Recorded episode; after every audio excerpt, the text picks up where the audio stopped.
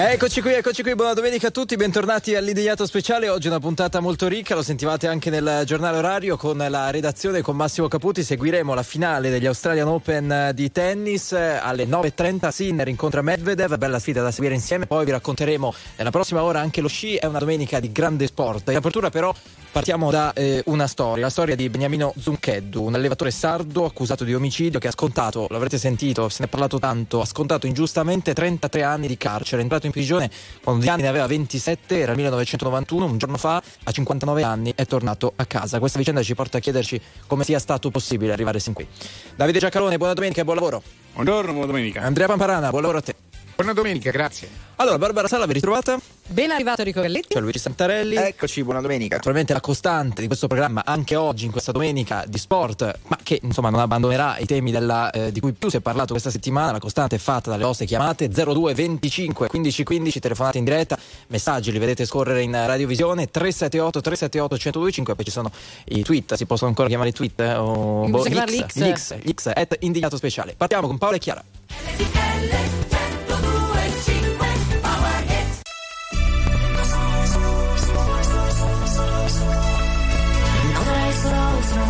Sono sai mai sono un senso di contraddizione in questo mondo che nasconde ogni imperfezione, ogni dubbio, ogni se. Sogno ancora di un domani di amare fino in fondo io, ma saremo tutti uguali.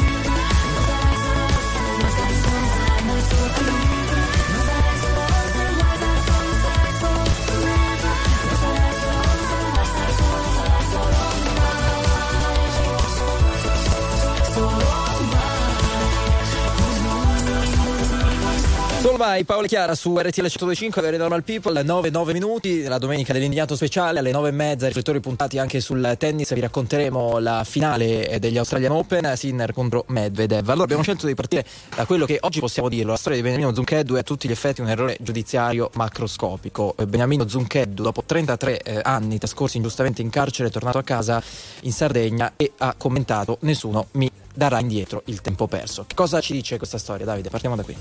Ah, allora Si può, si può prenderla dal lato umano, dal lato emozionale, commuoversi per, per un uomo che ha passato trentatré anni dietro le sbarre senza aver commesso nessun reato, si può indignarsi, ma si può cercare di farlo invece con lucidità, con razionalità, senza emozioni. Non esistono sistemi giudiziari immuni dall'errore. La procedura penale, cioè tutte le regole che presiedono all'indagine e al processo, è concepita per limitare il più possibile la, che sia commesso un errore. Eh, quando un errore così macroscopico si verifica, tu ti devi chiedere se è sbagliata la norma della procedura o se qualcuno ha violato la procedura. Ecco, la prima cosa importantissima è che siamo nel secondo caso. Non è la procedura che ha fallito, è che è stata truccata, è stata violata, è stata corrotta. Da chi? Dalla procura che fece le indagini e dalla polizia giudiziaria che seguì quelle indagini. Perché se, come dice adesso il testimone all'ora chiave della condanna, dice: io non ho mai riconosciuto il killer, a me mi hanno portato la foto e mi hanno detto questo è il killer, è una cosa eh, un po' diversa, un po' diversa. Eh, quindi lì c'è il responsabile. Questa è la prima cosa, non è, non è questione di commuoversi, è questione che c'è chi sta, non fa il suo mestiere cercando il colpevole, corrompe il proprio mestiere cercando un colpevole, purché sia, e chiudere la faccenda. Seconda questione è, posto che l'abbiamo capito che sta così, e posto che io spero a, a Zuncheddu venga riconosciuto un uh, indennizzo scandalosamente alto, però lo pago io, lo pago io e lo pagano i contribuenti che pagano le tasse, mentre chi è responsabile di questo non paga, e questo invece è un errore di legge. Adesso sì, sono Andrea. D'accordissimo con Davide su, proprio su questo punto finale, cioè paghiamo tutti noi, perché noi siamo lo Stato, ce ne dimentichiamo, ma siamo noi lo Stato.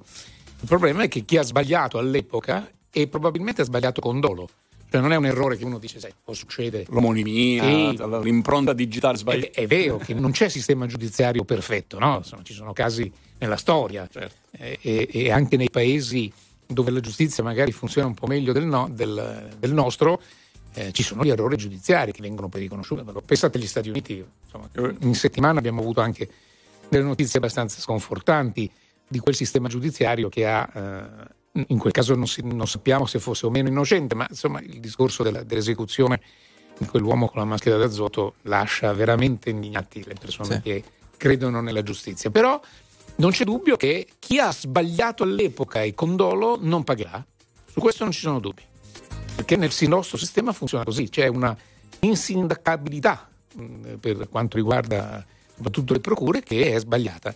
E vi ricordate, non so se era la scorsa settimana o due settimane fa, quella signora che disse, ah, mi pare che chiamasse da Trieste, eh, comunque da, dal Friuli, eh, io penso, spero nella riforma della giustizia, che io le dissi, se ci sarà una riforma della giustizia la invitiamo qui a mangiare la pizza con noi, no? E lei disse, no, semmai vi invito io a bere i nostri vini meravigliosi. Ecco, siamo di nuovo al punto di partenza. La politica parla di riforma della giustizia su cose che non hanno niente a che vedere poi con la giustizia che riguarda i cittadini. Però attenzione Andrea, aggiungo solamente un concetto a quello che hai detto tu, che condivido. Non è che noi siamo incolpevoli, siamo tutti colpevoli, perché quella roba lì, quel modo di concepire l'impunità dell'errore non esisterebbe se non fosse che c'è un'opinione pubblica largamente colpevolista. Sì, sempre. Se, sì, se pa- prendono piede quelli che butta la chiave, cioè degli incivili, butta la chiave, una frase da incivile, intendendosi la chiave della cella, se quelli prendono piede perché la gente pensa butta la chiave, ma, ma evidentemente poi puoi avere della, una rozzezza nell'organizzazione, ci vuole il colpevole. Quelli che quando tu avanzi delle dubbi su come vengono fatte certe indagini ti eh, scrivono, ti rispondono eh ma qualcuno l'avrà pure ammazzato, sono degli incivili. Ecco, noi siamo colpevoli di tutto. Allora Davide, scusa, ti interrompo un attimo, voi potete immaginare che cosa eh, so, che dinamiche si siano create anche in quel paese in cui Beniamino Zuncheddu è tornato, certo, dopo trentatré anni eh, trascorsi ingiustamente eh, di carcere. Noi eh, ieri abbiamo provato così a fare il nostro lavoro, come l'hanno fatto tutti, eh, tutti i media, cioè cercare di metterci in contatto con il protagonista di questa storia che ha eh, rifiutato il clamore in questa fase iniziale, ha rifiutato le telecamere. Eh, siamo molto contenti che la sorella eh, Augusta eh, Zuncheddu, la sorella di Beniamino, eh, ci abbia concesso eh, qualche secondo in diretta, e questo succederà proprio adesso. Eh, buongiorno signora Augusta, è collegata? Sì, sì. Buongiorno, grazie innanzitutto per questi secondi alla radio. Eh, che cosa c'è da dire? Dopo trentatré anni suo fratello è tornato a casa, una battaglia che vi ha visto assolutamente ed evidentemente, aggiungerei, in prima linea dal giorno zero. Che cosa resta da dire? Eh, in questo momento c'è poco da dire. Ringraziamo, ringraziamo tutti coloro che ci hanno supportato, l'avvocato, tutte le persone che la nostra comunità, il parroco, tutte, nessuno escluso, che ci hanno supportato veramente. Davide. Eh, prego, no. prego. Per il Vaticano. Sì. È stato, è stato importante comunque, perché questo processo, questa revisione era ferma per tre anni. Davide. Eh. Oh, ma c'ha ragione la signora. Eh, eh, il caso Zuncheddu adesso è sulle prima pagina dei giornali perché c'è stata la sentenza di revisione, ma sono anni che taluni lo seguono. Per esempio eh, eh, Giustiziati eh, di Maimone, eh, Valentino Maimone, sono anni che seguono questo caso e non se li sono filati nessuno. Vi dico appunto, è troppo facile dire colpevole la procura che fece le indagini, il colpevole il processo fattuale, sì, questo non c'è dubbio perché ormai è certificato, ma siamo colpevoli tutti noi di non avere abbastanza sensibilità e coscienza per occuparci di tanti casi. Io spero che non ne esistano come quello di Zuncheddu, ma di processi che arrivano a condanna con la corruzione degli elementi di prova fin dall'inizio, ma magari fosse il solo, purtroppo non è affatto il solo. Augusta. Purtroppo no, purtroppo no. Quanti, quante ce ne saranno ancora di anime là dentro? Se sperano che mh, qualcuno li aiuti, ma mh, non tutti hanno la stessa fortuna mh, di trovare un avvocato che si prenda veramente a cuore la, la situazione, perché po- coscienza non ce n'è più a questo mondo. Mm. Si tratta di cuo- cu- mente e cuore. Se non lavora la mente e il cuore eh, c'è poco da fare. Um... Qui, qui abbiamo, siamo stati fortunati che abbiamo trovato un avvocato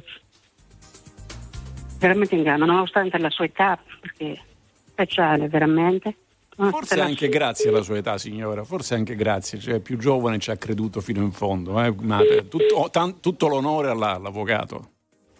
Forse è caduto il collegamento. Eh, sì, si è interrotto il, il collegamento con Augusta Zuncheddu, che è la sorella di Beniamino Zuncheddu. Stamattina eh, insomma non è nelle condizioni di, di, di Beh, poter sì, parlare, e questo è assolutamente comprensibile. Noi eh, lo rispettiamo. Vediamo se riusciamo a recuperare il collegamento anche solo per eh, salutarci, mentre sono molti i messaggi che arrivano al tre sette otto tre sette otto uno zero due cinque, le prime reazioni di oggi.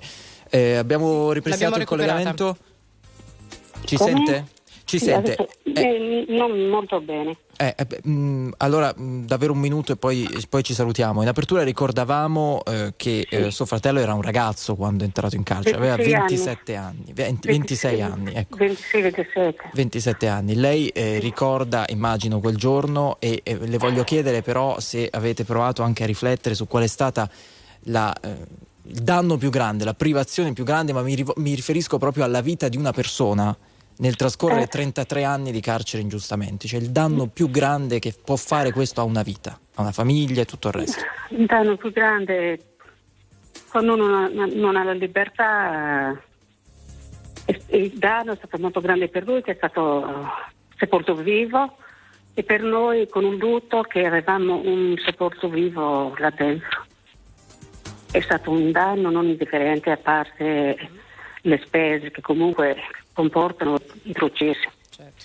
E, no, e non solo i processi, anche un, un condannato in, in carcere costa tantissimo.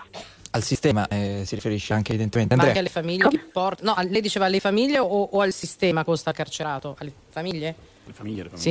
Sì. Sì, sì, sì. A, a noi è costato molto. Sì. Andrea. Il sistema carcerario sempre anche un po'. Mm. Andrea. Per quanto mi riguarda. Ma c'è, c'è, c'è poco da dire, c'è solo da dire, da sperare sì.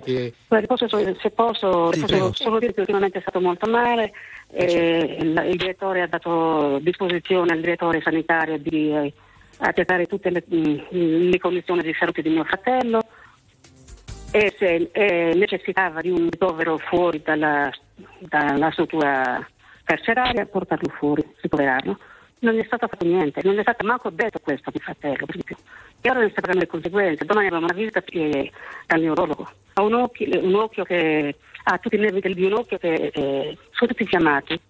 Addirittura si è tocillato l'occhio. Mm, quindi insomma qual è la priorità? È rimetterlo in salute. Mi rendo conto che sia prematuro farle questa domanda, però sì, così sì, ci, ci provo. No, che no, cosa... quello, non ha manco niente. Che cosa ehm, è prematuro, ripeto, parlare di futuro, ma che cosa si augura? Suo fratello eh, ha cinquantanove anni, è tornato a casa due giorni fa. Che cosa si augura per il suo futuro? Insomma, per, per provare ma... a immaginare una ripartenza, per quanto sia complicato, difficile, noi lo sosterremo sempre. Ma lui l'unica cosa che... che spera di ritrovare la, la salute che gli è mancata, e la libertà di andare sui monti e all'aria, all'aria pura. Mm. Questa è la cosa che manca di più. Allora Andrea, poi ci salutiamo. Eh beh, certo, per un uomo come lui andare per i monti vuol dire veramente la libertà, no? Libertà. Magari starsene anche un po' da solo senza... lui sta sognando questa cosa adesso, esatto. È impossibilitato in quanto la salute non glielo permette. Ecco, questo, questo che lei ha detto, signore, è molto molto molto importante ed è anche molto grave, certo, perché ci, grave. Ci, ci, porta, ci porta ad un'altra considerazione, oltre alla spaventosa ingiustizia subita da suo fratello, spaventosa ingiustizia ovviamente, è anche il fatto che le condizioni carcerarie sono altrettanto spaventose. Ha vissuto per dieci anni e quattro mesi in condizioni, eh, in condizioni disumane, dieci anni e quattro mesi. Augusta Zuncheddu è la... Le fa riflettere, qualcuno la farà riflettere, penso. Fa riflettere. E, sorella di, la sorella di Beniamino Zuncheddu, sì, le vorrei sì. dare l'idea dell'abbraccio che sta arrivando nei, nei suoi confronti, nei vostri confronti, anche dei nostri ascoltatori, al tre sette otto tre sette otto uno zero due cinque. E davvero grazie per questi secondi che ci ha dedicato. Grazie a voi. Grazie davvero. Un abbraccio a Beniamino, naturalmente.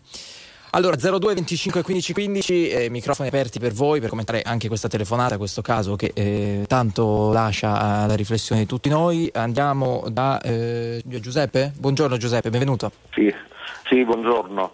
E la riflessione mi sia, mi è, è, è unica, nel senso che eh, ci sono molti errori della magistratura.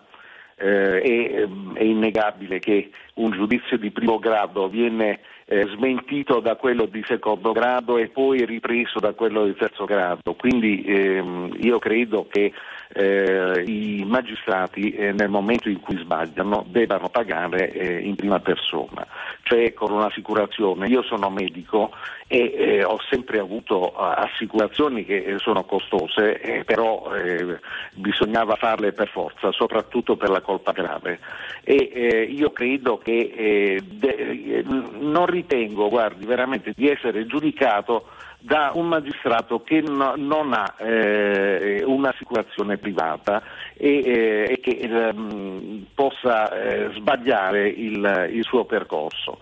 E credo che eh, mh, io volevo lanciare un appello anche per i medici.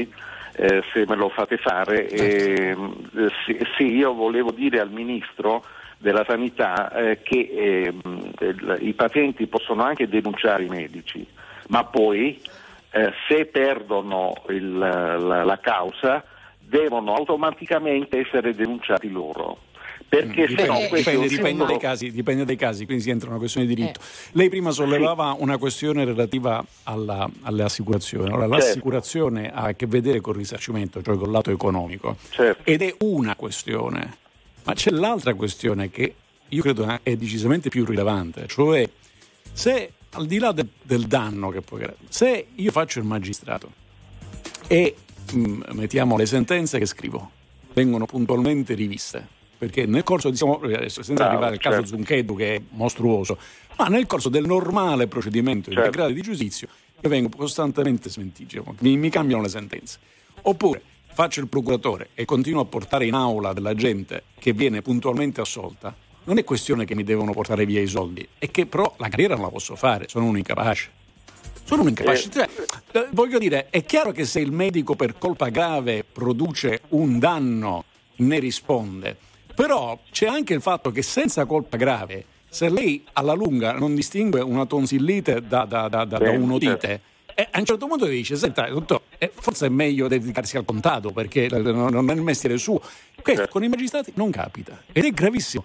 La, ogni anno i promossi, cioè i quanti sono considerati in grado di andare avanti con ottimi risultati, sono la stessa identica percentuale dei promossi agli esami di maturità, il novantanove virgola otto per cento. Ma è una roba che è ridicola, ridicola, perché certo. qualsiasi posto in cui passa il novantanove virgola otto per cento, l'unica cosa interessante è chiedere allo zero due. In effetti. Grazie Ma, Giuseppe, Giuseppe, grazie mille. Eh, Ciao Giuseppe, grazie. Allora. Cioè, vogliamo leggere questo messaggio, perché è giusto anche, tu hai detto giustamente, il novanta per cento dei messaggi a favore ovviamente di quanto stiamo dicendo. Piena solidarietà a Zuncheddu, ma usare questi ulteriori Eh, e non unica storia di mala giustizia per perpetrare questo ignobile attacco alla magistratura da parte di una certa politica classe dirigente discutibile. No, ma le opinioni sono molte, tra poco ci arriviamo, nove e ventisei minuti, e arriviamo anche al tennis perché comincia la finale degli Australian Open. State con noi. R T L centodue e cinque, la più ascoltata in radio. la vedi in televisione, canale trentasei, e ti segue ovunque, in streaming con R T L centodue e cinque Play.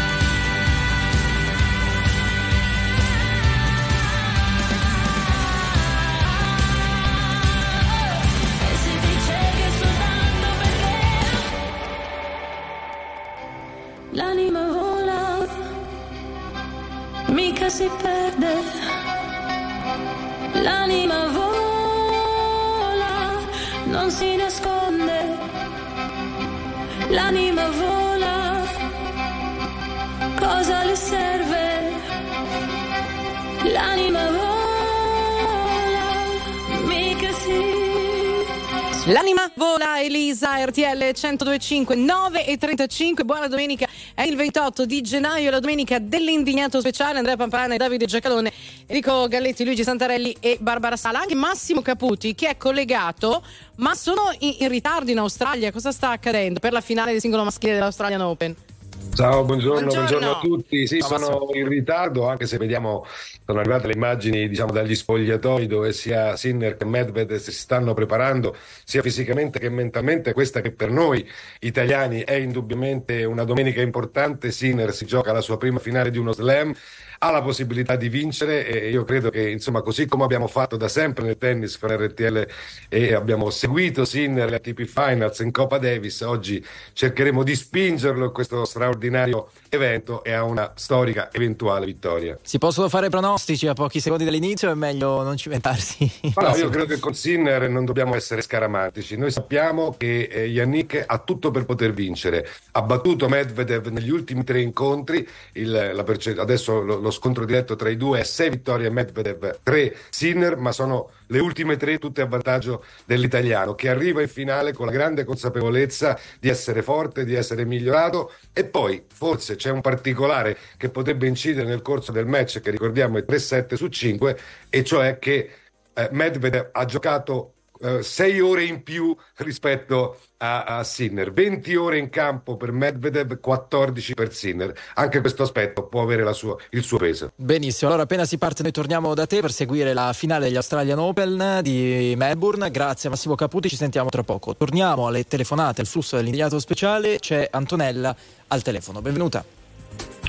Salve, buongiorno a tutti, buongiorno. Grazie del, dell'invito. Buongiorno Antonella, da dove? Eh, da Frosinone. Sì, eh, dunque, la bellezza di ventisei anni fa il mio compagno è stato arrestato sul posto di lavoro per un'accusa gravissima per associazione di stampo camorristico.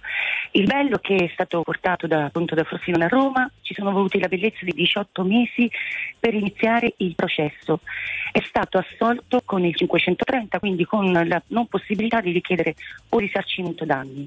Il bello era che era completamente estraneo a tutta la vicenda. E, e poi in queste situazioni bisogna anche avere la fortuna, dico io tante volte, di trovare l'avvocato giusto. La signora prima diceva, la sorella di Zuncheddu, che ha trovato l'avvocato che le ha dato piena fiducia.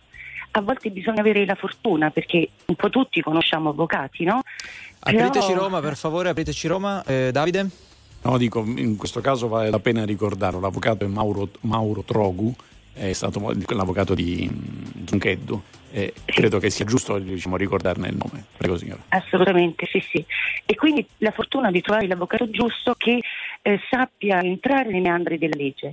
Ora io dico una semplice cosa, una garanzia per un qualunque cittadino è quella di avere un giusto processo, che è anche un po' un, un'utopia, però di avere, come dire, di fronte comunque una persona che se sbaglia, come noi tutti possiamo sbagliare, paghiamo di tasca nostra. Quindi un giudice, come posso dire, avrebbe un, un motivo in più di stare un po' più attento, di leggersi le carte. Cioè a volte sì sì vabbè, questo è colpevole a prescindere, perché ci può stare un'intercettazione telefonica, ci può stare qualunque cosa, però bisogna accertare se quella persona deve andare in carcere, anche perché il mio compagno è stato messo in carcere preventivamente. Allora, è stato... evidente, evidente, era in custodia cautelare. Esatto. Vale la pena ricordare, signora, che eh, allora, c'è una grande confusione terminologica tra magistrati e giudici. Il magistrato, che non è un giudice della procura, secondo quanto è scritto nel nostro codice di procedura penale, è tenuto a raccogliere le prove anche a favore dell'indagato e poi eventualmente imputato. È una cosa che fa sorridere molti questo, dice, eh, figurati se capo, ho capito, questa è la legge. Se tu non rispetti la legge, poi ne vengono fuori dei disastri. Il giudice è quello che viene dopo, cioè arriva quando la, è istruita la, la, la, la faccenda, c'è, c'è, c'è, c'è un collega giudice che stabilisce se c'è il rinvio a giudizio, e il giudice valuta le prove che si costituiscono, che si creano in giudizio, cioè davanti ai suoi occhi. E lì, oggettivamente, non è nessuno che ha la formula magica per evitare gli errori, però è il vaglio di un soggetto che deve stabilire se il lavoro fatto dalla procura certo. sia un lavoro fatto bene. Quindi la fase delle indagini, cioè esatto, se le la fase delle indagini, la fase eh, delle indagini problema... ascoltando l'altra, l'altra campana, che è quella dell'avvocato difensore. Una delle cose che io contesto da anni, ma Andrea è d'accordo, da anni ripetiamo, è che in questo, questo meccanismo, che è il processo alla Perimeson, il processo all'americana, il processo anglosassone, esclude la possibilità che il giudice e l'accusatore siano colleghi. È impossibile, esatto. È impossibile. Negli Stati Uniti, se dici che il prosecutor può essere collega del giudice, ti guardano come uno scemo. Questo è scemo, perché è come dire che il giudice sia collega dell'avvocato difensore. Non può essere collega dell'avvocato difensore. Da noi sono colleghi. Antonella? Grazie, grazie mille per questa, questa come dire, eh, questo tema molto importante, e speriamo che la riforma della giustizia, soprattutto per quanto riguarda le intercettazioni, venga approvata, perché secondo me è uno dei pilastri per la riforma, perché infilare una persona qualunque che si è trovata in una telefonata, che ci può stare anche il fatto che sia colpevole, ci mancherebbe altro, però che non venga accertato in, in, nel momento della appunto costruzione della prova che questa persona non c'entra, ti porta in nutrita carne, ti rovina la vita. Antonella, per perdonami, quanto, vita... quanto è costato sì. tutto questo? In termini economici, economici, sì, sì, in termini economici. economici noi parliamo che mh, intorno ai diecimila euro, e ci è andata bene, certo. e ci è andata bene. Il problema è stato poi di costruire una credibilità, certo. perché chi ti Beh, conosce, chi ti conosce è, è con te, anche se poi qualcuno c'ha sempre quel dubbio, eh. c'è sempre quel... Eh, Dice, ci sarà un motivo se è successo tutto questo, insomma, tutto ciò che non è quantificabile esatto. a livello economico. Distrugge, eh, eh. Esatto. Eh no, però quello, il discorso economico è importante, perché chi non se lo può permettere? Attenzione, no, certo. è vero che c'è il difensore d'ufficio, il gratuito, cioè, il gratuito patrocinio, patrocinio, il gratuito eh, patrocinio certo. ma è, allora intanto il gratuito patrocinio è riconosciuto solo in determinate condizioni di reddito, anzi di non reddito e di, di essere non abbienti. Secondo, è inutile che ci giriamo attorno, tutti gli avvocati, a parte gli avvocati in Italia, sono un numero spropositato, cioè in tutta la Francia c'è lo stesso numero di avvocati che c'è nel distretto di Roma, però a parte questo, che sono tantissimi, di come fai a generalizzare? E se ti capita quello che non è capace? È questo il problema, perché quando uno prende un avvocato non sa le capacità di quella, vai per sentito dire, sì, no? Sì. in qualche maniera, sì. più o meno ha fatto la causa lì, ha fatto la come causa denti, là, come i dentista, signore. Eh, esatto. Ok, però esatto. se quello che voglio dire è che se hai i soldi cambi l'avvocato, non eh so beh, qualche certo. mo- ecco. Il problema sì. è che se i soldi non ce li hai e vai col gratuito patrocinio, esatto. Noi, sì, sì, sì, no, noi abbiamo così. pagato una vita all'avvocato, eh, certo. noi abbiamo pagato una vita, perché poi eh, comunque devi vivere, comunque devi andare avanti, e quando ti trovi in una situazione del genere, esci dal carcere, se non hai la fiducia delle persone non lavori. Certo, chiaro. Antonella, quindi, grazie, grazie per essere stata con noi, per voi, questa ciao. storia, insomma, che ci fa capire che i casi come quello con cui abbiamo aperto, seppur con diciamo punti diversi, gravità diverse, senza impatto diverso, trentatré anni, però, però anche due anni, anche dire, due anni ingiusti, eh. sono tro- ingiustamente sono troppi. E Gaetano, buongiorno, benvenuto all'Indignato Speciale. Buongiorno, buongiorno a tutti. Ciao. Mm. Gaetano. Da dove? Volevo raccontare la mia. Io sono anch'io vittima dello Stato. Ho una causa chiusa l'anno scorso dopo sette anni di giudizi. In prima sentenza sono stato assolto per non aver commesso il fatto in una truffa. La stessa causa, sono state individuate le persone che hanno fatto la truffa. Oggi lo Stato a me continua a chiedermi cinquantottomila euro. Ho i conti pignorati, ho le carte pignorate, ho tutto pignorato, e allo Stato non gliene frega nulla. Loro perché, vogliono scusi, soldi. Scusi, giusto per chiarire a chi ci ascolta, perché eh, dopo sette anni siete passati a primo grado di giudizio e ancora pendente il ricorso della no, procura, immagino. Chiuso, chiuso, e il P M ha chiesto la mia soluzione, non neanche il mio avvocato. No, ho capito, ma in quale grado di giudizio? Nel primo, primo grado. Primo grado, quindi è pendente il secondo. No, um, è già stato chiuso a giugno del duemilaventitré. Quindi la procura, la procura non ha fatto ricorso? Non ha fatto ricorso, no, no, no. E allora perché pignorato? Perché qualcuno si è dimenticato di togliere il pignoramento? No, perché io nel frattempo la Gestione Entrate ha chiesto i soldi per, per l'eventuale truffa che è stata fatta, no? Per le, le, eh, è una truffa di tre milioni e lo Stato mi richiede i, le tasse sui dividendi di quei tre milioni con l'amministratore unico della Riva. Ma io non essendo ah, il fisco, quindi non è, non è del giudizio, non è, il esatto, fisco. È, il, è, è l'agenzia eh. della riscossione. La gestione portate le carte, chieste i documenti, fatto, fascicolato tutto, la risposta è stata purtroppo lei non è stata in grado di fare l'opposizione alle cartelle e allo Stato gli rifiuta soldi. Allora, leggiamo un po' di messaggi al tre sette otto tre sette otto uno zero due cinque su questi temi, su queste telefonate. A proposito di chi dice la magistratura e i suoi, le sue responsabilità, finché sarà una casta, ci scrive Giuseppe, questo tipo di errori ci saranno sempre perché gli addetti ai lavori non pagheranno mai per i loro sbagli. Su questo poi tra l'altro qualcuno ci ricordava che comunque i magistrati, poi Davide Andrea mi correggerete o lo correggerete, che commettono reati e sbagliano a giudicare con dolo, affrontano comunque anche loro i terrati eh, di giudizio. Com- grazie, eh, ne- sì, ma presuppone che qualcuno dimostri il dolo, cioè esatto. il reato. Vabbè, cioè, perché pensavate che se un magistrato ammazza la collega per nel, nel, nel corridoio, cioè, no, siccome è magistrato, stiamo parlando degli errori, dell'incapacità, della, della non saper fare il mestiere. Il dolo presuppone che io ho, ho portato uh, Pamparana in giudizio sapendo che era innocente, ma perché ho dei conti da regolare con Pampa che mi ha fregato la donna venticinque anni fa, sì. e adesso gliela faccio pagare. Questo diciamo, in qualche modo presuppone che si dimostri questo. Oh ragazzi, non è questa la realtà, la realtà non è la costanza del dolo. Purtroppo la, la realtà è la ricorrenza dell'incapacità, e quello è un problema grosso. Questo Andrea. Messaggio di Paolo, ve lo segnalo, è appena arrivato. Male non fare, paura non avere, vedrai eh, certo. che la magistratura non si interessa di te. Eh, infatti, dipende. Perché proprio provi a telefonare alla Zuncheddu. Eh, signor, dipende. Signore, vedo che lei, che lei ha un pensiero così penetrante e così lucido. Provi a spiegarlo a tutti quelli che vengono assolti dopo dieci quindici anni di procedimento. No, anche perché, voglio dire, nella vita può capitare di trovarsi, nostro malgrado, in una situazione che poi finisce in un tribunale. Noi certo. ne siamo estranei, certo. però, certo. però. Eh, non c'è dubbio. Eh, no, ma infatti questa cosa male non fare paura eh, non avere è una semplice, cretinata eh. per, per, per gente che non sa neanche di che sta parlando. Grazie Gaetano, vuoi aggiungere qualcosa per salutarci? Gaetano? No, no, no, no, no, no. A posto, grazie, grazie mille. Andrea, voglio chiederti questo, però c'è, mm. eh, prima si leggeva un messaggio proprio dedicato a questo, sì. chiederlo anche a te. C'è eh, un po' questo sentimento eh, diffuso, no? Anche da chi ci scrive al tre sette otto tre sette otto uno zero cinque, bene, ma di fronte a casi come questo mai nessuno, diciamo, poi alla fine paga per gli errori eh, commessi. Eh, è giusto, è sbagliato, da che parte bisogna prenderla questa? Noi abbiamo fatto, noi cittadini italiani, il referendum, bravo, lì volevo portarti. Un referendum per la responsabilità civile della magistratura. Il novanta per cento disse ok, sì, bisogna provvedere. Vi risulta che sia stato fatto? No. Era l'indomani del processo Tortora e quello che lo accusò ha fatto carriera. Quindi? Esattamente. Fine. No, quindi, eh, quindi purtroppo la classe politica, noi lo diciamo credo da alcuni anni, insomma, la classe politica per quanto, per quanto riguarda la questione della giustizia è eh, ambigua, un po' perché ci sono molti avvocati e magistrati che sono all'interno poi della, del, del Parlamento, e un po' perché c'è sempre una sorta di timore generalizzato della reazione, no? E va, e va ricordato, Andrea, che chi la pensa come noi, come te, come me, che da anni ci occupiamo di questa cosa, forse siamo gli ultimi rimasti che credono nella giustizia.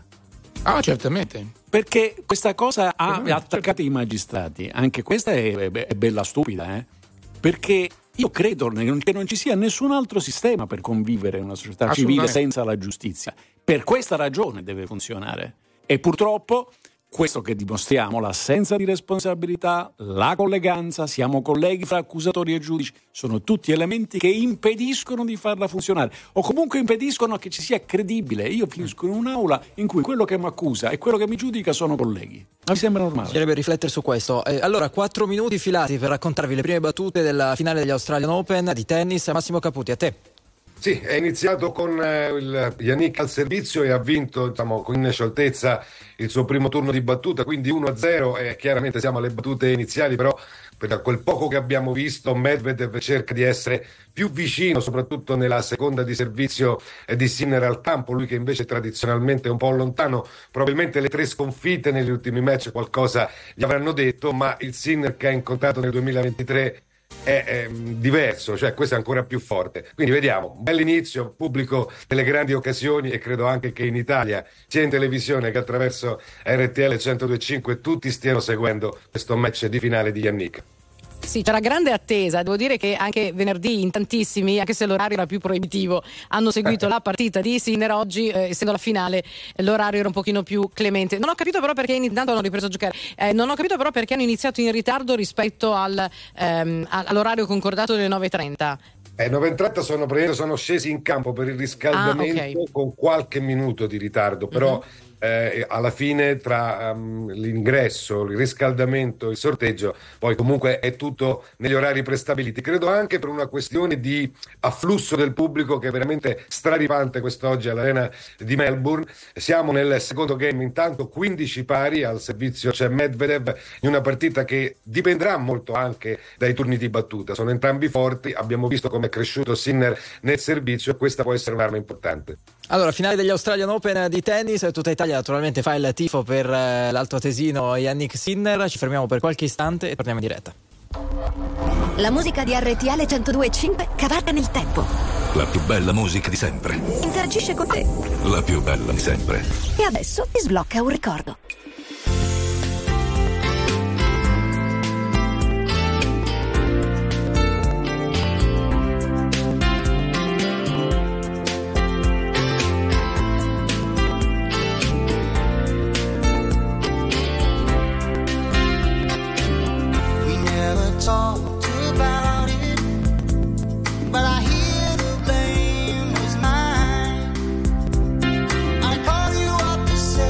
Sorry.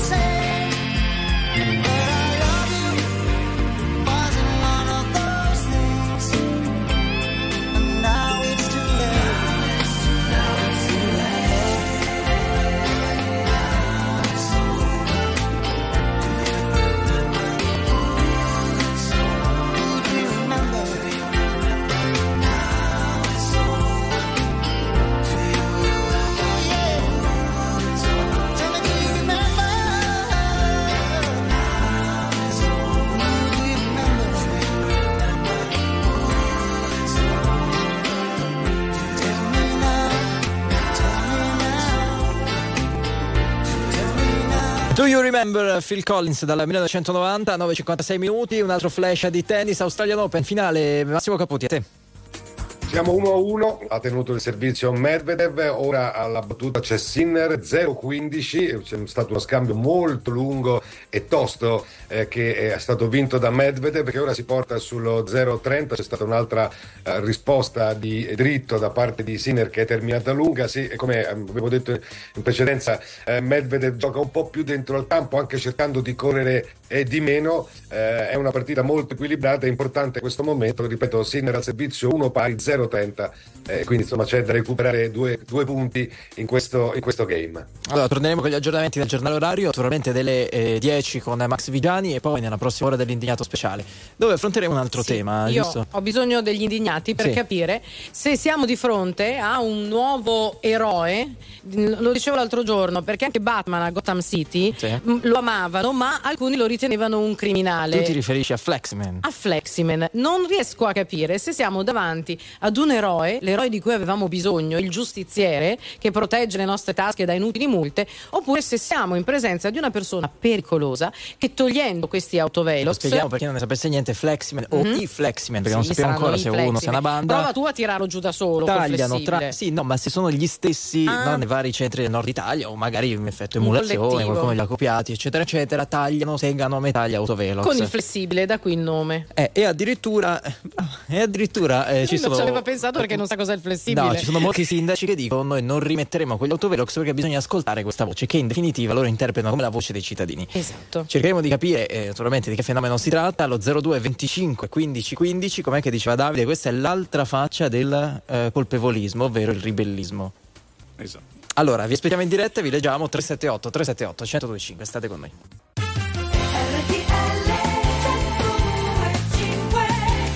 Sono le dieci e tre minuti, siamo in diretta come sempre su R T L centodue e cinque, domenica ventotto di gennaio, la domenica dell'Indignato Speciale, domenica di sport. Stiamo seguendo, continueremo a farlo tra poco con Massimo Caputi, la finale degli Australian Open, Jannik Sinner contro Daniel Medvedev, tra poco, tra circa mezz'ora anche il supergigante femminile di sci in Coppa del Mondo a Cortina d'Ampezzo. Tra poco le vostre telefonate all'Indignato Speciale, a partire da Fleximan e gli autovelox abbattuti, allo zero due venticinque quindici quindici. Vi aspettiamo dopo Taylor Swift.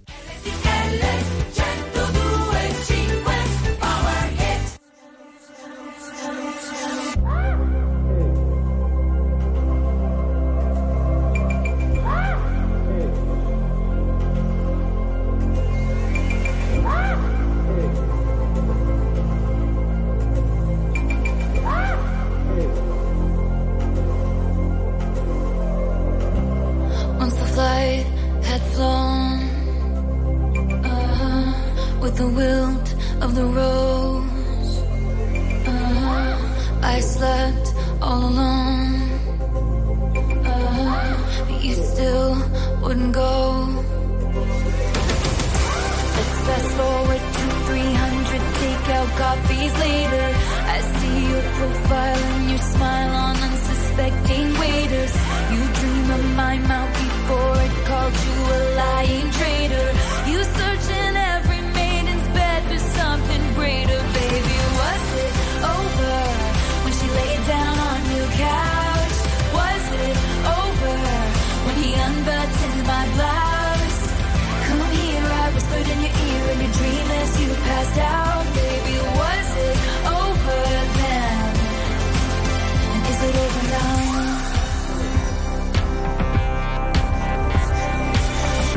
it over now? When you lost control. Red blood, white snow uh-huh.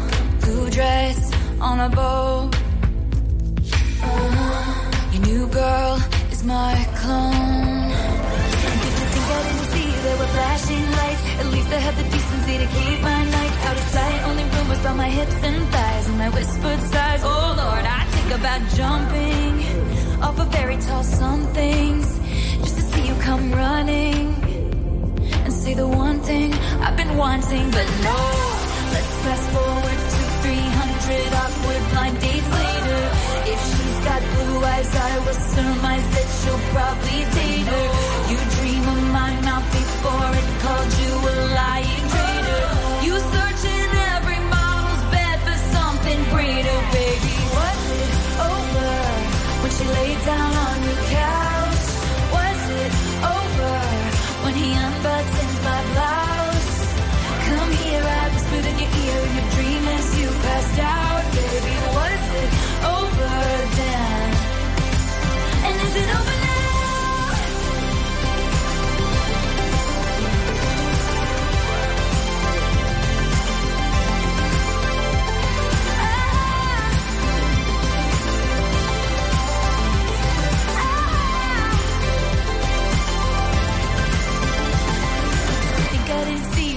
flashing lights. At least I had the decency to keep my nights out of sight. Only rumbles from my hips and thighs, and I whispered sighs. Oh Lord, I think about jumping off a fairy tale somethings, just to see you come running, running and say the one thing I've been wanting, but no.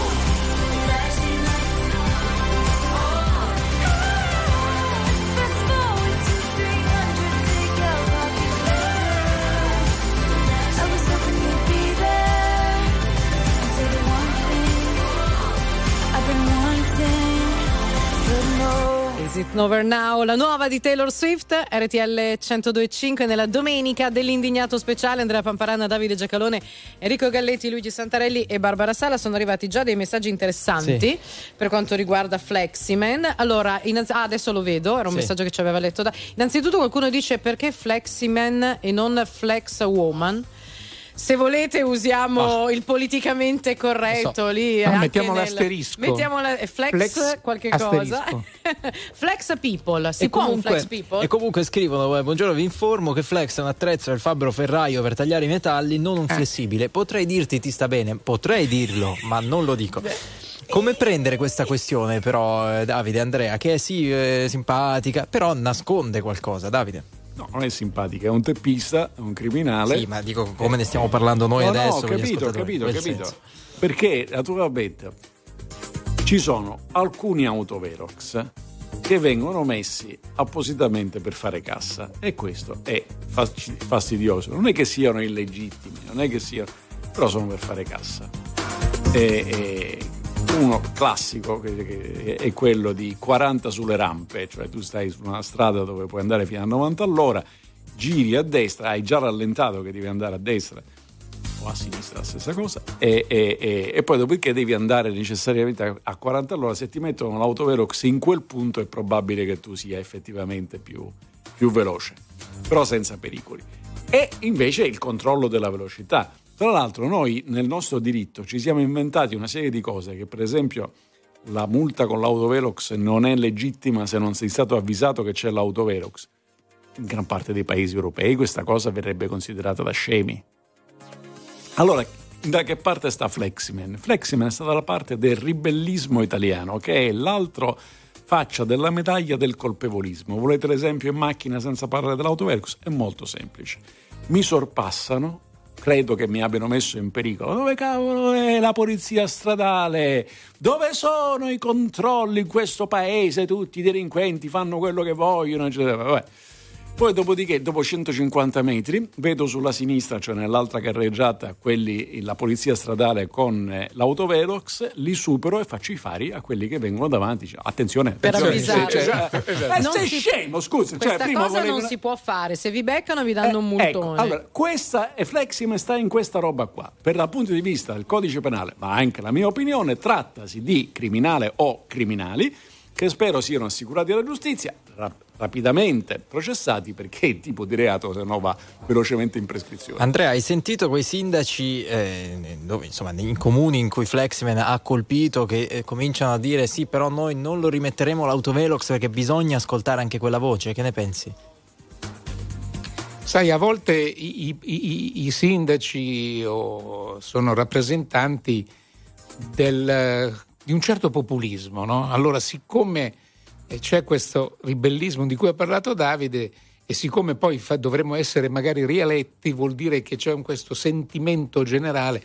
Con questo modo di ragionare dovremmo giustificare qualsiasi cosa, anche, non so io, l'incendio di un bosco, perché eh, cioè, da qualche parte devono pur costruire. Da qualche, cioè. Esatto, cioè, ehm, io direi che i sindaci dovrebbero fare i sindaci e occuparsi dei problemi reali della gente.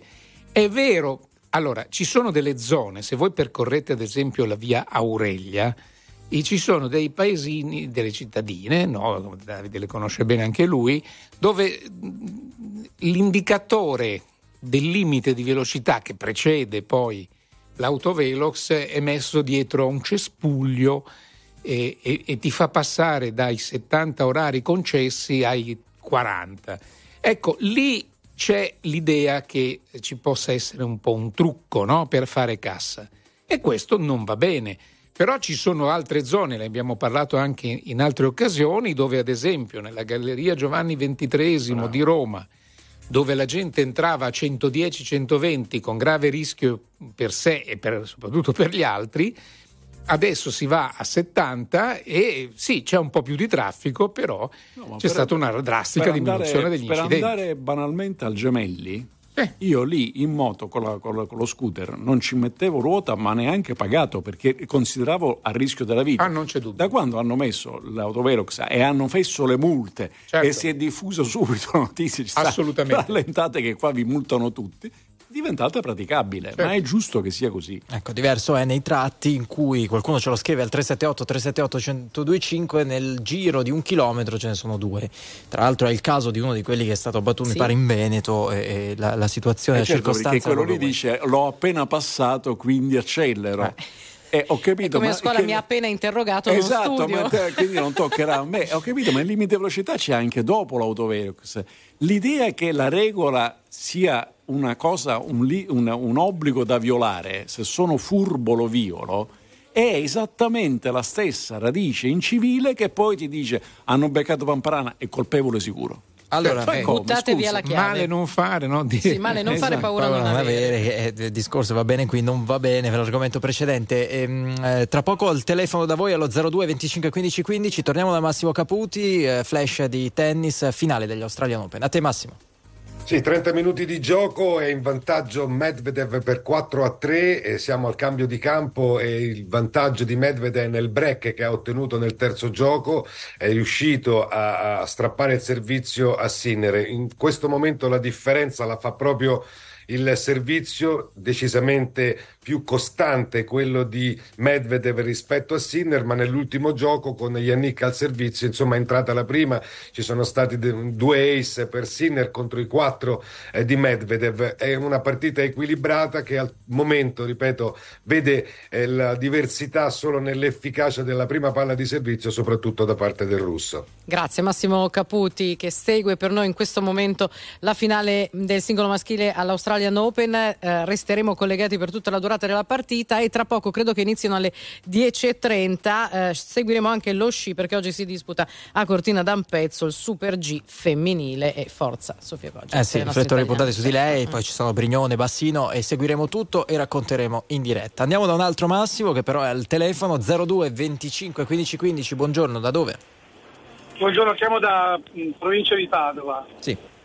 Allora, premetto che non sono completamente d'accordo con quello che hanno asserito adesso i vostri ospiti, perché insomma è una visione un po' sempre disfattizia di quelle che sono anche rivendicazioni a volte legittime dei cittadini. Comunque io vi parlo di un caso chiaro, lampante, che è stato anche raccontato sul, sui, sui giornali locali, e si tratta di un palo dell'autovelox tagliato nel comune di Tribano in provincia di Padova. Allora, chiaramente pro e contro, per carità, io non voglio fare apologia di reato, però certamente penso che se i cittadini sono esasperati perché ci sono delle ingiustizie a monte di un, di un sistema di questo genere, non dico che sia giusto fare una cosa del genere, ma quantomeno protestare e farsi rappresentare da qualcuno che magari lo fa in maniera scorretta, ma se non altro attira l'attenzione. Perché dico questo? Perché un consigliere di quel comune, il comune di Tribano, ripeto, Eh, ha fatto le pulce al sindaco ed è andato a verificare tutti gli atti, gli atti amministrativi che servono per poi autorizzare l'installazione dell'autovelox.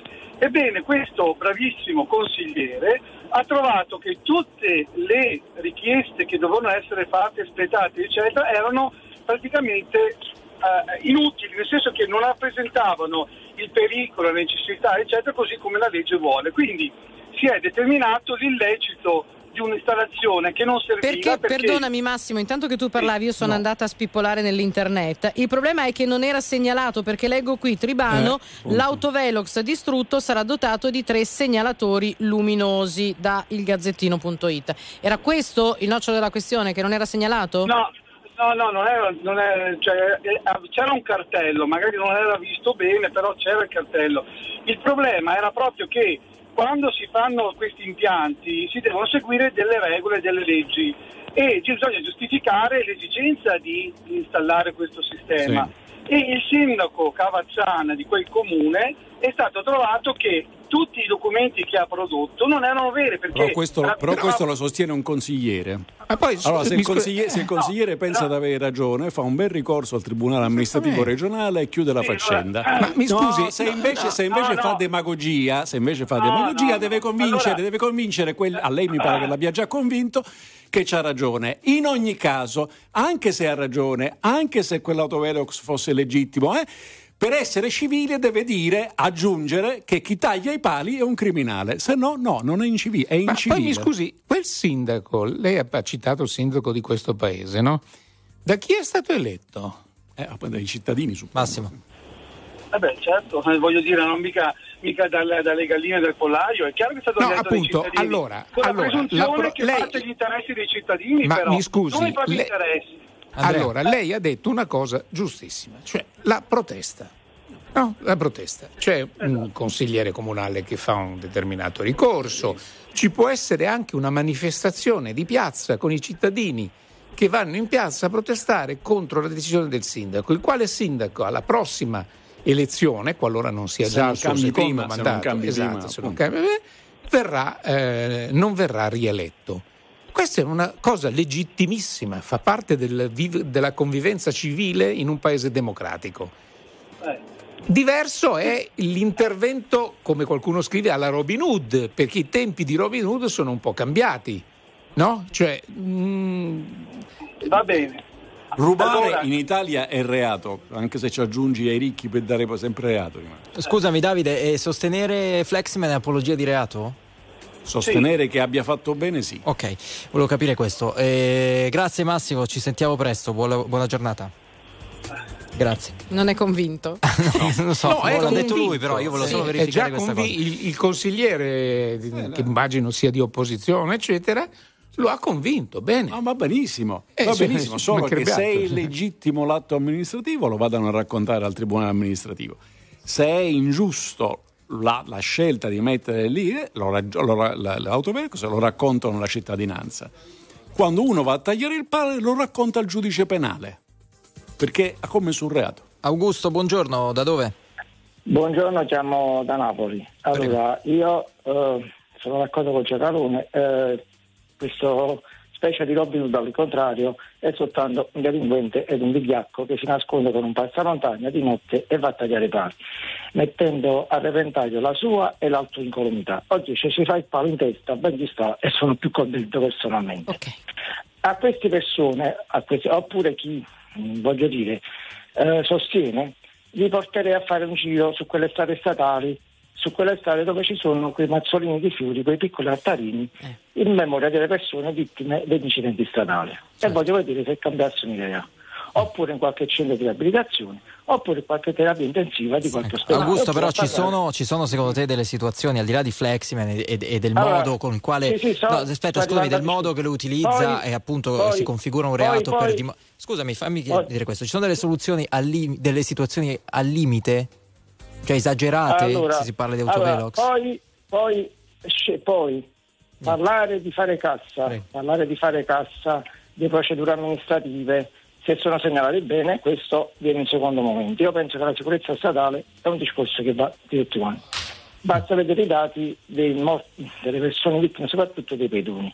Eh, capisco che ci sono le procedure, fare cassa, però singolarmente vanno zona per zona, eh, anche delle zone delle città. Io vi parlo per quanto riguarda Napoli, delle grosse città, che ci sono a volte dei pirati della strada che vanno via e poi la tenuità della pena. Io capisco che a volte si è vittima, personalmente non ho mai preso un autovelox perché okay. sto attento, cerco di guardarmi a trecentosessanta gradi, l'incidente ci può stare perché ci può stare. Quindi fosse per te, se tu passi e vedi lì uno con il, non è più flessibile, mi hanno detto che si chiama in un altro modo, comunque con un seghettino che sta tirando giù il palo, tu lo denunci, fai, fai, fai la foto e, e vai subito a sporgere denuncia. Ok, ok. Uh, no, assolutamente lo posso anche io fermare. Insomma. Ok, ok. Eh, no, no, quello allora, non, no, no, no, fer, fer, fer, fermo, fermo, quello non lo può fare, lei se non è pubblico ufficiale, se no commette a sua volta un reato.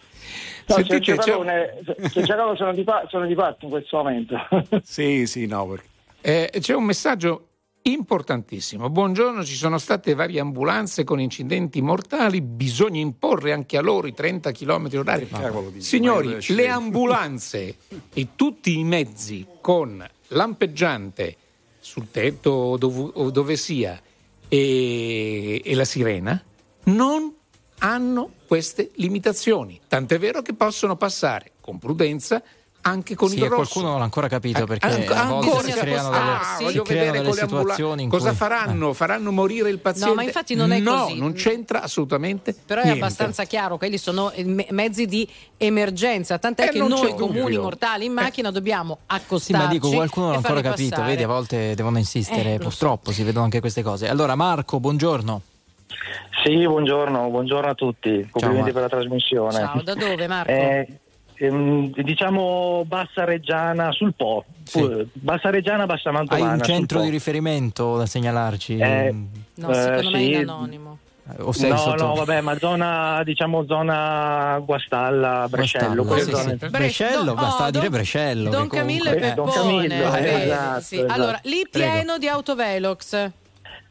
Allora sì, qua ce ne sono diverse. Hanno installato anche dei tutor. E hanno fatto benissimo, perché erano zone dove avvenivano spesso degli incidenti causati da alta velocità, sorpassi pericolosi e diciamo anche disattenzione. E ovviamente uno dei tutor è stato abbattuto qualche giorno fa, e, è già stato ripristinato, però in quel punto lì era stato messo il tutor proprio perché continuavano ad esserci degli incidenti per, per eccesso, ma incidenti anche, anche brutti.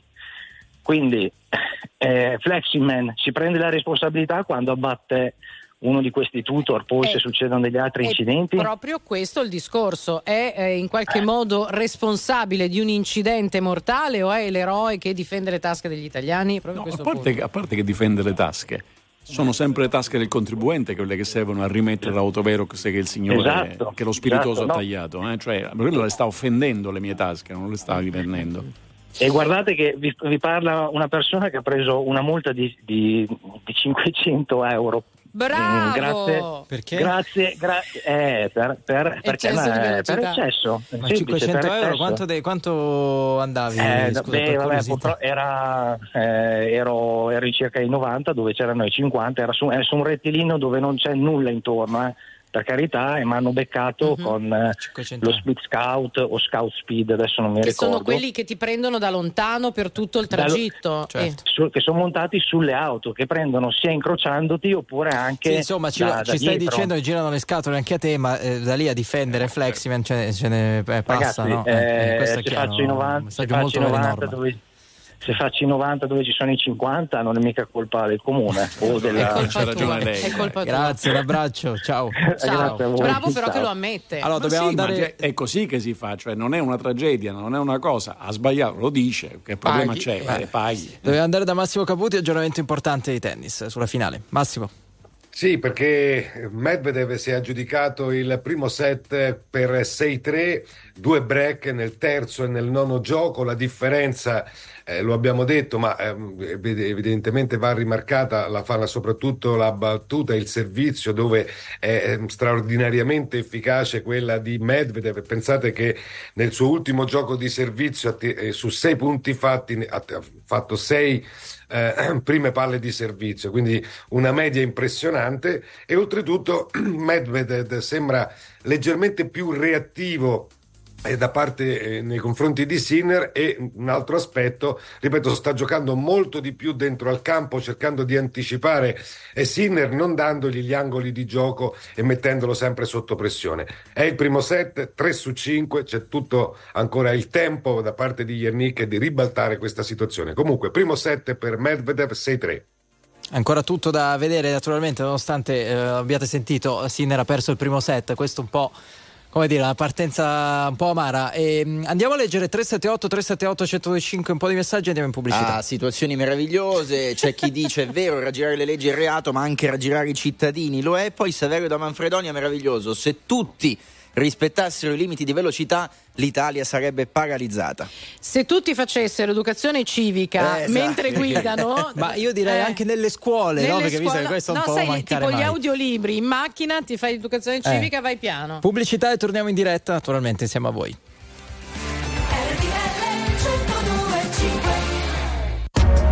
R T L centodue e cinque, la più ascoltata in radio. La vedi in televisione, canale trentasei, e ti segue ovunque, in streaming con R T L centodue e cinque Play. Mi chiedo cosa sappiamo davvero. Ascolta R T L centodue e cinque. Domani sera, dalle ventuno, dal Mediolanum Forum di Assago, trasmetteremo il concerto del Love Bars Live Tour di Coez e Fra Quintale. Con la diretta in radiovisione di R T L centodue e cinque puoi esserci, ovunque tu sia. Coez e Fra Quintale in concerto. Li ascolti in radio e li vedi in televisione. Canale trentasei del digitale terrestre.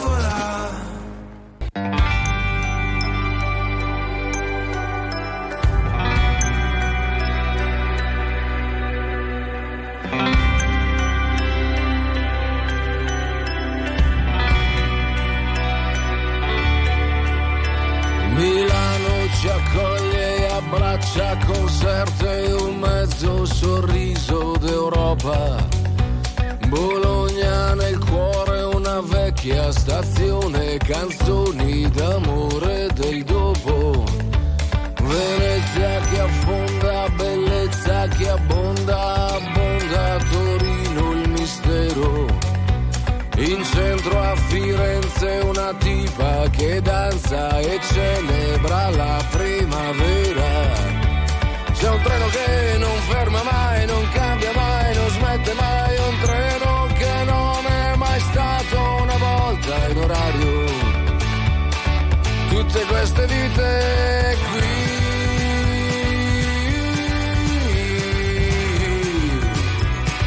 Qui nel Made in Italy.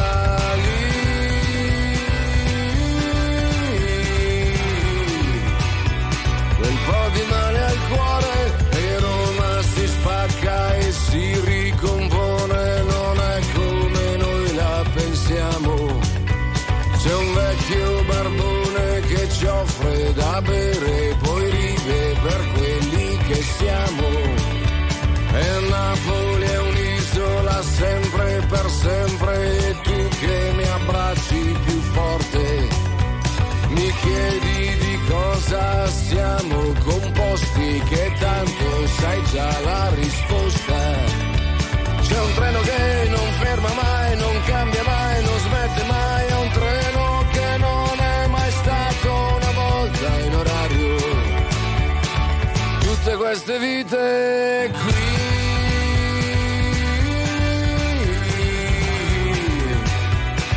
Qui nel Made in Italy.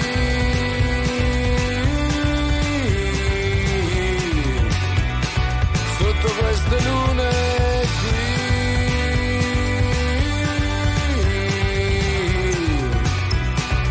tutti made in Italy.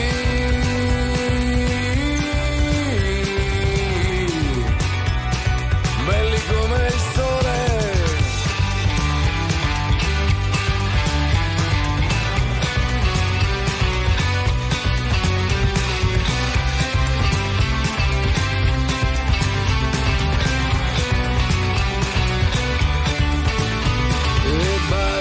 Palermo, fra cielo ed inferno, non sempre puoi fare una scelta. Il mare che spinge, la costa che stringe, l'insegna c'era una volta. È un treno che non ferma mai, non cambia mai, non smette mai. È un treno che non è mai stato una volta in orario. Tutte queste vite.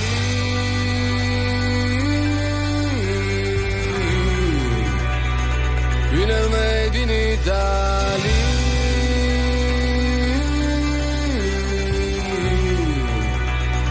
sotto queste lune qui,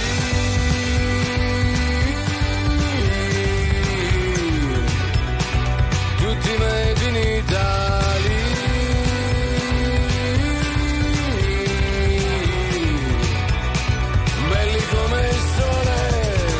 Luciano Ligabue, R T L centodue e cinque, Made in Italy. Nella domenica dell'Indignato Speciale sono le dieci e trentaquattro, una grande domenica di sport. È in corso la finale del singolo maschile agli Australian Open di eh, tennis. Tra poco sarà il momento anche del Super G femminile a Cortina per le nostre italiane. Massimo Caputi, a te, Flash.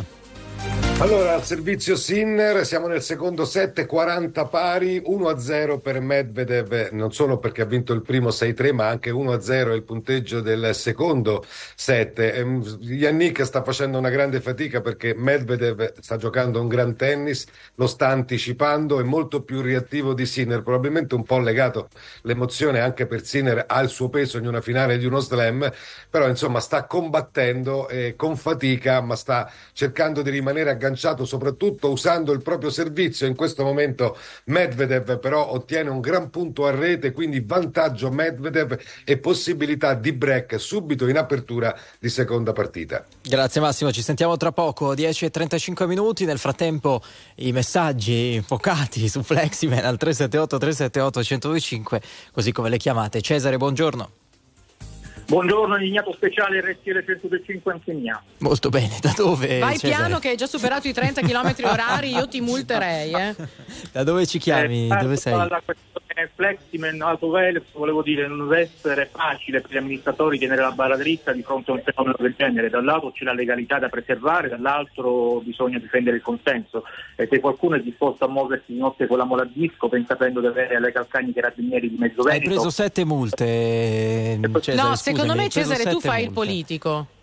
E dicevo, se questo qualcuno è prosonato dai commentatori di web... Cesare, non stiamo capendo. Allora, abbiamo capito fino al momento in cui hai detto non è facile tenere la barra dritta se sei un sì. sindaco. Eh no, Poi... dicevo, sì, se ah. qualcuno è disposto a muoversi di notte con la mola a disco, ben sapendo di avere le calcagni carabinieri di mezzo Veneto... Con cosa si muove di notte? La mole a disco.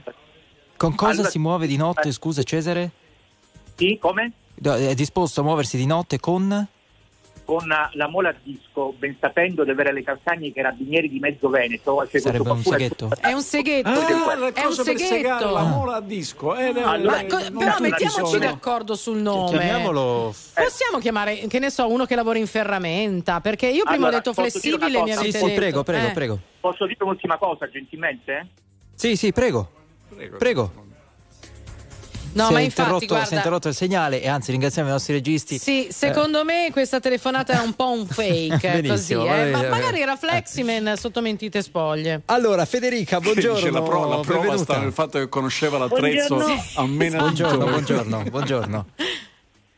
Sono Federica e chiamo da Arezzo. Sì, ci scusiamo, ecco, ci scusiamo con gli ascoltatori, ma la chiamata precedente era fatta da un disturbatore seriale che si diverte così e noi abbiamo evitato che concludesse. Però come al solito fatto... concludere le telefonate. Vai, vai, dici. Uh, io eh, considero Fleximan un criminale, onestamente. Sì? Perché troppe volte si vedono incidenti per eccesso di velocità. Io poi purtroppo ho perso una coppia di amici perché andavano tranquilli per la loro strada di notte, sono stati presi in pieno da una macchina che sul limite di settanta andava a duecentodieci chilometri all'ora.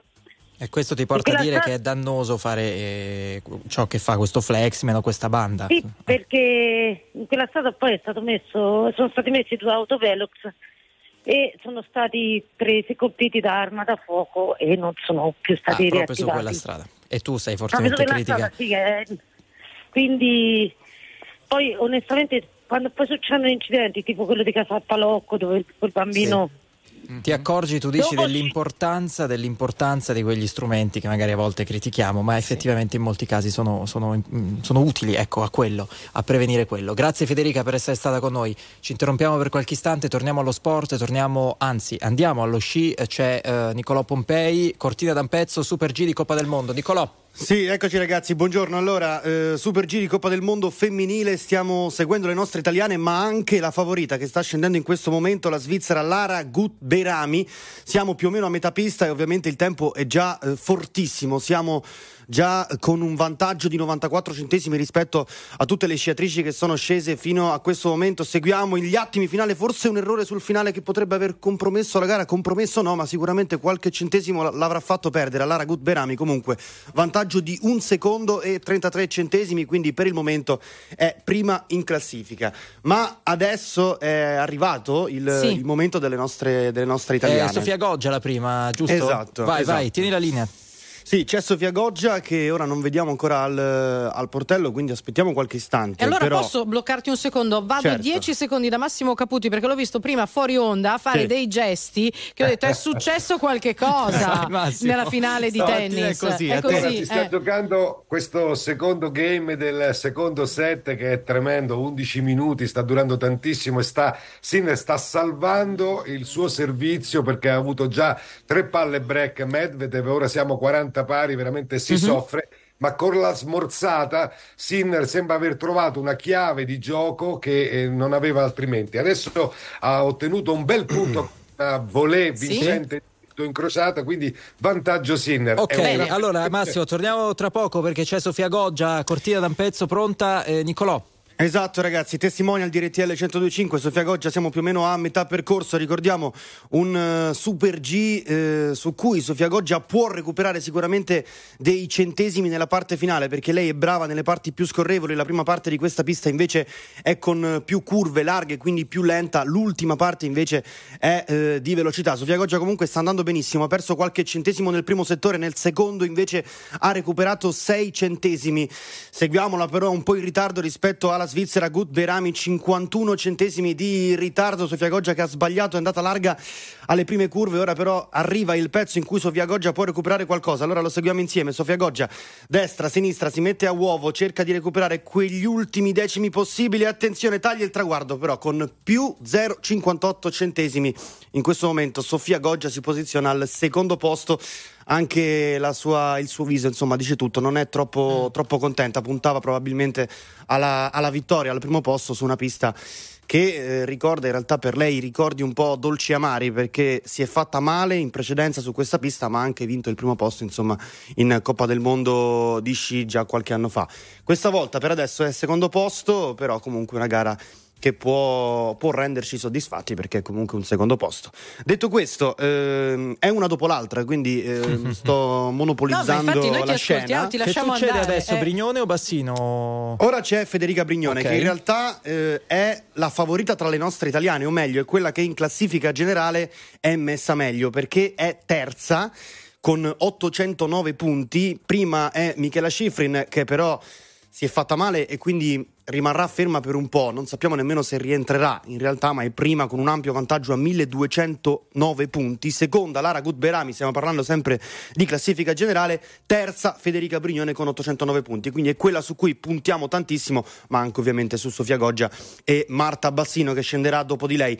Non è partita benissimo in realtà, eh, neanche Federica Brignone, lo vediamo, più zero virgola tre nel eh, primo settore, più zero virgola quarantanove nel secondo, anche lei può recuperare qualcosa magari nel, nei settori finali, settori in cui si va un po' più veloci, devi trovare continuità, lo ricordiamo, Federica Brignone con tantissimo talento, possiamo considerarla una delle favorite sicuramente dopo la Svizzera, Lara Gut-Behrami che ha fatto un tempo incredibile, per adesso domina ampiamente questo super gigante di Coppa del Mondo al primo posto. Seguiamo le ultime curve di Federica Brignone, uno e venti il tempo di Lara Gut-Behrami, uno e ventidue il tempo di Federica Brignone, più uno e trenta si piazza anche dietro a Sofia Goggia per adesso, quindi prima Lara Gut-Behrami, seconda eh, Sofia Goggia, testimonial di R T L centodue e cinque, terza Federica Brignone. Ha fatto un errore proprio nelle, nelle battute iniziali eh, Federica Brignone, quindi insomma anche qui sfuma la possibilità di, di prendersi il primo posto e di recuperare qualche punto su Lara Gut-Behrami che in questo momento anche in classifica generale comunque un po' allunga. Giuro che è l'ultima e poi vi lascio. Perché eh... le, le nostre erano insomma tutte in sequenza. Esatto, mm-hmm. Bassino, esatto, okay. esatto, esatto. Sta scendendo Marta Bassino. Lei eh, diciamo un po' più indietro in classifica generale, ma giovanissima e sta crescendo soprattutto negli ultimi, negli ultimi mesi. Sedicesimo posto in classifica generale, trecentodiciassette punti. però ecco è una di quelle giovani su cui l'Italia, il team azzurri tifa e, e punta molto. Allora intanto è partita bene perché solo zero virgola zero uno centesimi di svantaggio su Lara Gut-Behrami che, ehm, lo ripetiamo, governa e eh, guida la classifica di questo supergigante di Coppa del Mondo femminile, più zero virgola trentotto, anzi zero virgola trentanove nel secondo settore. Vediamo se riesce a recuperare qualcosa nei, nelle curve finali, siamo ancora più o meno a metà, però pare comunque sulla scia di Federica Brignone e Sofia Goggia, che hanno più o meno fatto quasi lo stesso tempo, con, ricordiamo, Sofia Goggia leggermente in vantaggio rispetto a eh, Federica Brignone. Allora, più zero virgola sessantaquattro nel terzo settore, continua a scendere adesso tutto a uovo perché arriva la parte veloce anche per Marta Bassino. Seguiamole allora le ultime curve, tempo di Lara Gut-Behrami, lo ricordiamo, uno virgola venti, uno virgola ventuno zero cinquanta. Attenzione, Marta Bassino si piazza al terzo posto, quindi rimane seconda Federica eh, Sofia Goggia, ma Federica Brignone cede il podio in questo momento alla sua connazionale Marta Bassino, che si posiziona al terzo posto. Quindi, allora direi che Niccolò, ci facciamo un riepilogo, sì, la classifica. Facciamolo, eh, facciamo. Vai. Allora, eh, per quanto riguarda le nostre italiane, allora prima sicuramente Lara Gut-Behrami, che era la favorita e si è sì. ehm, confermata tale anche in questa gara. Eh, seconda ehm, Sofia Goggia, testimonial di R T L sì. centodue e cinque, terza Marta Bassino, quarta Federica Brignone. Questo okay. per adesso è il quadro. Benissimo, grazie, grazie mille a Niccolò Pompei, a ci ha portato a Cortina d'Ampezzo del Super G di Coppa del Mondo. Torniamo eh, prima di eh, riprendere le telefonate da Massimo Caputi. Tennis, com'è la finale? Allora, siamo nel secondo set, il primo l'ha vinto Medvedev sei tre, due a uno Medvedev, eh, ora al servizio c'è Jannik Sinner zero quindici, un Sinner che ha sofferto per tenere il servizio, come stavamo dicendo in precedenza, e che deve comunque fare qualcosa di diverso perché Medvedev sta giocando molto bene e soprattutto è lui che comanda il gioco, e invece noi siamo abituati o siamo stati abituati a vedere a Melbourne un altro eh, Sinner che era lui che comandava il gioco. Domenica di grande sport, insomma, l'avete sentito, tennis, sci e non solo, c'è lì Fleximan eh, che è incavolato nero perché si continua perché non si parla eh, sì, non si parla sufficientemente di lui. Poi abbiamo una bella carrellata di messaggi. Si premia chi va più veloce. Eh, sì, eh, qui sì, qui sì. No, dicevo carrellata, ma la leggiamo dopo perché dobbiamo andare al telefono, di strumenti o ipotesi sì. di strumenti che vengono utilizzati per segare e buttare giù gli autovelox. Ci stiamo molto divertendo, continuate. Carmelo, buongiorno, benvenuto. Buongiorno. Buongiorno. Da dove, Carmelo? Da dove ci chiami? Eh, Paolo. Sì, prego. Dice Milano. Eh, ma sono in diretta? Sì, sì. sì. Ah, eh, niente, io volevo semplicemente dire questo, non è che io approvo Fleximan, ma purtroppo si, eh, si arriva a delle esasperazioni dove poi esplodono queste cose. Eh, io vi ho appena inviato anche sul, su, su WhatsApp una, uno scritto di tempo fa del, sul giornale di un'azienda di Settala, la quale ha fatto causa proprio per questo motivo su un autovelox che era tarato superiore di velocità, eh, che hanno ricevuto un sacco di, di multe e eh, diciamo che ha potuto fare degli accertamenti tecnici e tutto, essendo un'azienda, ed è stato dimostrato che questo, questo autovelox era tarato più alto, perciò arriva una valanga di multe. Chiaro, la città metropolitana adesso, dopo che il giudice ha dato ragione all'azienda, la città metropolitana eh, si riserva di, di fare ricorso. Uh-huh.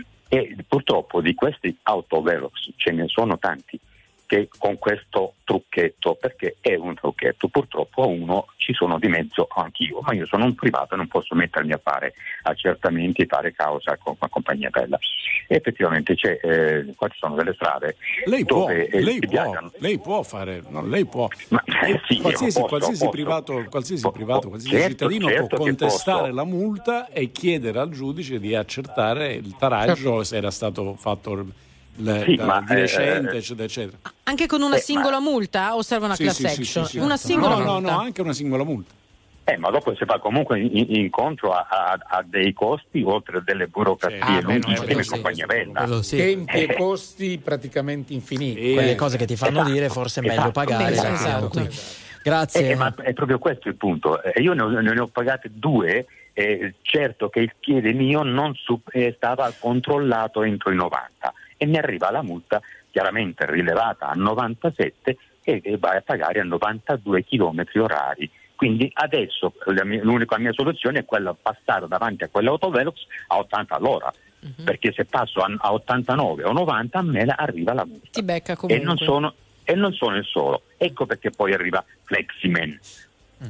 Perché poi ci sono una serie di questi abusi. Certo. Grazie. Ciao. Prego. Sì, uh... naturalmente, naturalmente bisogna, diciamo, che dire, non lo sappiamo, io non, non sono a bordo della macchina del signore, perché non è che il tachimetro sia uno strumento scientifico eh, per cui può tranquillamente capitare, anche perché il tachimetro non segna la velocità in quel preciso istante. Vi sarà capitato anche a voi, certo. no? Il togliere la, il piede dall'acceleratore, sì, eh, eh, quindi, quindi insomma. Ma è per quello che nelle caso, multe c'è in ogni caso invece, invece il, il, il, il, l'autovelox deve essere non solo tarato per legge, ma anche revisionato con dei periodi, adesso non, non, non mi ricordo tutti a memoria, ma insomma, che dire, se non è regolarmente tarato e revisionato, la multa non è valida. Ma non è mica, ma questa è mica una novità, sai quante, quante ce ne sono tendenti così. Certo, però lui dice per noi è, è complicato eh, certo. dire no, non era tarato, era tarato perché non e abbiamo gli certo, strumenti. Ci vuole, certamente ci non può portare il suo occhio sul tachimetro. Certo, certo. Ecco. Allora Antonio, buongiorno, benvenuto. Grazie, buongiorno. Buongiorno. Antonio, da dove ci chiami? Dove ti trovi? Eh, provincia di Brindisi. Sì. Che dici? Ma io innanzitutto ovviamente i gesti estremi non vanno mai, mai, mai giustificati, così come ovviamente i limiti di velocità sono una garanzia per tutti e la salute per tutti. Però ecco, io sono intervenuto semplicemente per, diciamo così, in una sorta di adesione ideale con, con l'amico, credo, della provincia di Padova, semplicemente per fare queste considerazioni. In Italia abbiamo, oh, mi pare, undicimila uh, spazi per il territorio, undicimila apparecchi rilevatori della velocità, sì, a dispetto di quello che avviene altrove in Europa, dove sono settemila, quattromila, quindi noi ne siamo abbiamo... Siamo il paese europeo che ne ha di più. Vedi, con i siti dell'UNESCO, con... è incredibile. Ah, sì.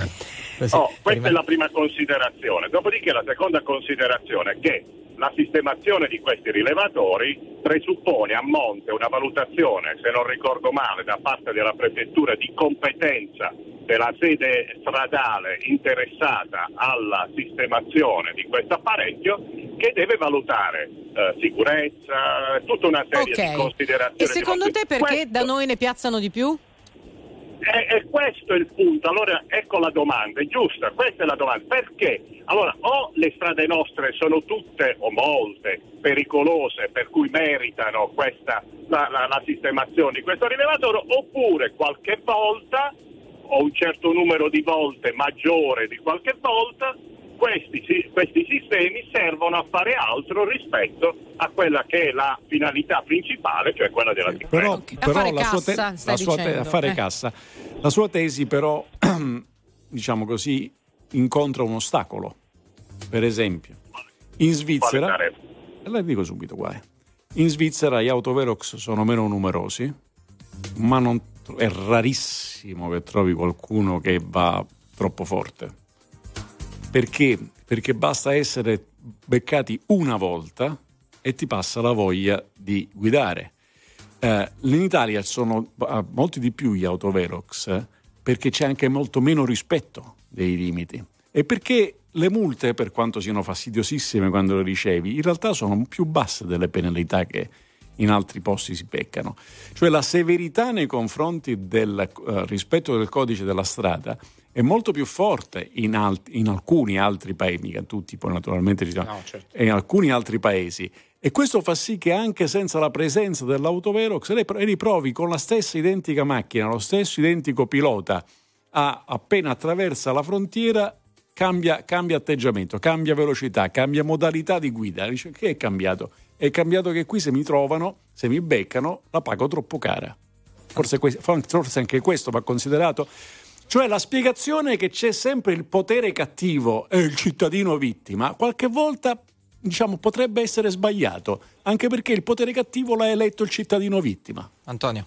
No, no, no, io non sono entrato nel merito di questa, di questa considerazione. Io mi riferisco semplicemente a quelle che sono le regole, le norme a monte che presiedono, come devo dire, alla scelta della posizione dove installare questo strumento. Ora, la considerazione che facevi tu o faceva lei, come ritiene più opportuna, insomma, sicuramente, diciamo, riguarda anche un atteggiamento o delle modalità comportamentali eh, del, de, da, diciamo noi, degli automobilisti, certo. eh, nel rispetto sicuramente forse altrove c'è un'attenzione maggiore, va bene, però io entravo semplicemente nel merito delle regole che presiedono questa, questa installazione, che sono altra cosa rispetto al comportamento. Sì, però tirando in ballo i numeri, tirando, quello, eh, sì, però tirando in ballo i numeri, undicimilacentotrenta eh, apparecchi autovelox in Italia contro i settemila in Gran Bretagna, quattromilasettecento in Germania e in Francia addirittura sono tremilasettecento. Dice ma Davide, questo vale, le regole scusate, sono più rispettate. Questo vale, per il, nel, su,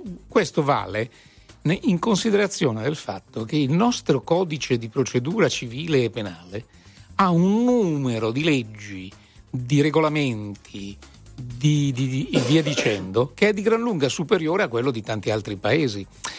E questo perché? Perché noi siamo abituati, parliamo, allora prima uno diceva ah, Pamparana, quelli che pagano le tasse, eh, non sono, che non le pagano non sono colpevoli soprattutto di, della destra, no? Perché no, prima eravamo berlusconiani, poi comunisti, poi adesso di destra, insomma, ognuno gli piace definirci in un certo modo. Resta il fatto che noi sappiamo benissimo che negli Stati Uniti d'America l'evasione delle tasse è particolarmente grave, ma gravissima, ma oltre il gravissimo, no?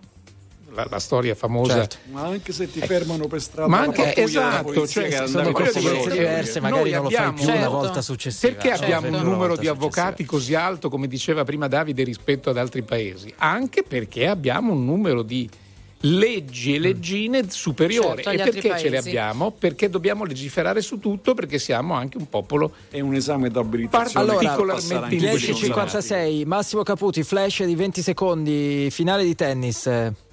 Sì, no, le cose non vanno molto bene, siamo quattro a uno per Medvedev nel secondo set, al servizio c'è Sinner ma è zero a quindici perché c'è stato un errore da fondo campo da parte di Sinner che non riesce, diciamo, a trovare la chiave giusta. Medvedev sta giocando decisamente meglio. Gran finale, poi ci salutiamo.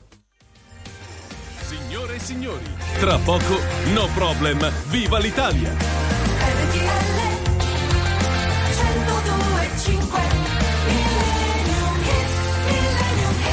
Guarda che mattinata l'Indignato Speciale, con tanto tantissimo sport in diretta, lo sci, il tennis e poi insomma le nostre telefonate. Millennium Meet, perché si chiude l'Indignato Speciale millenovecentosettantadue, Harold Melvin insieme ai The Blue Notes, If You Don't Know Me By Now.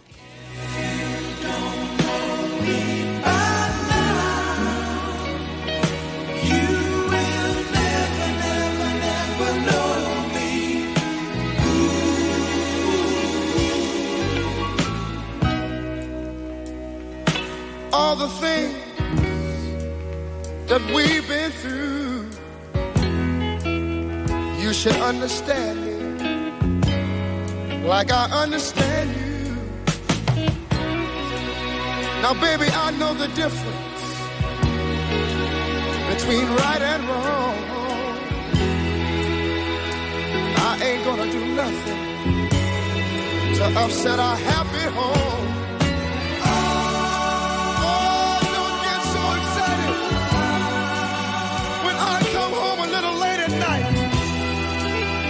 We only act like children when we argue, fuss and fight. If you don't know, if you don't know now, you will never, never, never know. You'll never, never, never know me. Oh, hey. If you don't know, if you don't know, if you don't.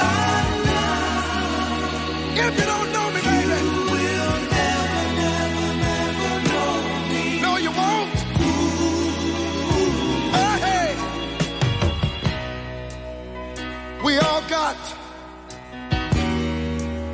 our own funny moves. I've got mine. Woman, you got yours too. Just trust in me like I trust in you. As long as we've been together, that should be so easy to do. Just get yourself together, or we might as well say goodbye. What good is a love affair when we can't see eye to eye?